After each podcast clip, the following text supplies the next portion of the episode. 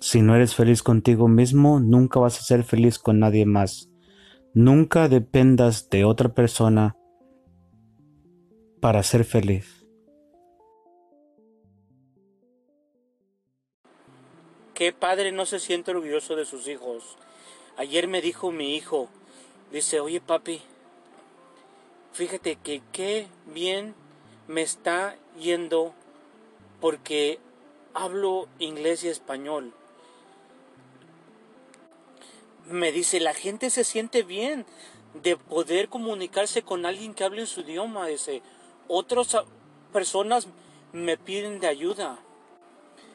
Eso a mí me hace sentir un poquito mejor de saber que voy en el camino correcto o que estoy haciendo lo correcto por mi hijo.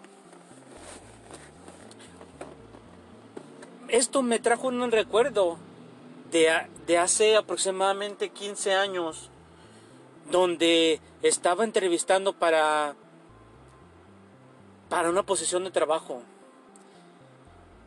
Me preguntó el supervisor, ¿cuál es uno de los obstáculos que tú tienes, que tú crees que, te, que, que no puedes desarrollar este trabajo.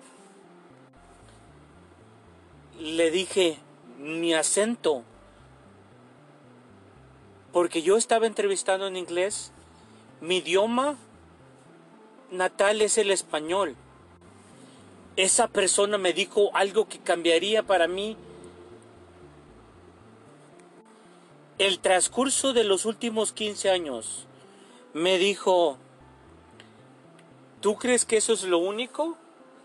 Dice, te voy a decir algo, tú tienes una ventaja sobre los demás. El hecho de que tengas un acento hace que las demás personas pongan más atención.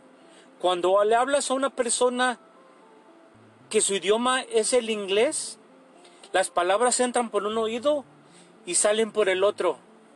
Pero cuando tú les hablas por tu acento, ellos instintivamente ponen más atención. Te van a entender, te van a comprender. Tú tienes una ventaja.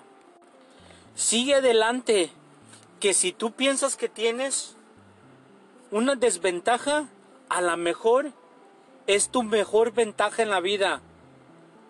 Nada más que no has encontrado la persona correcta que te explique que ese defecto que tienes no es un defecto, es una virtud.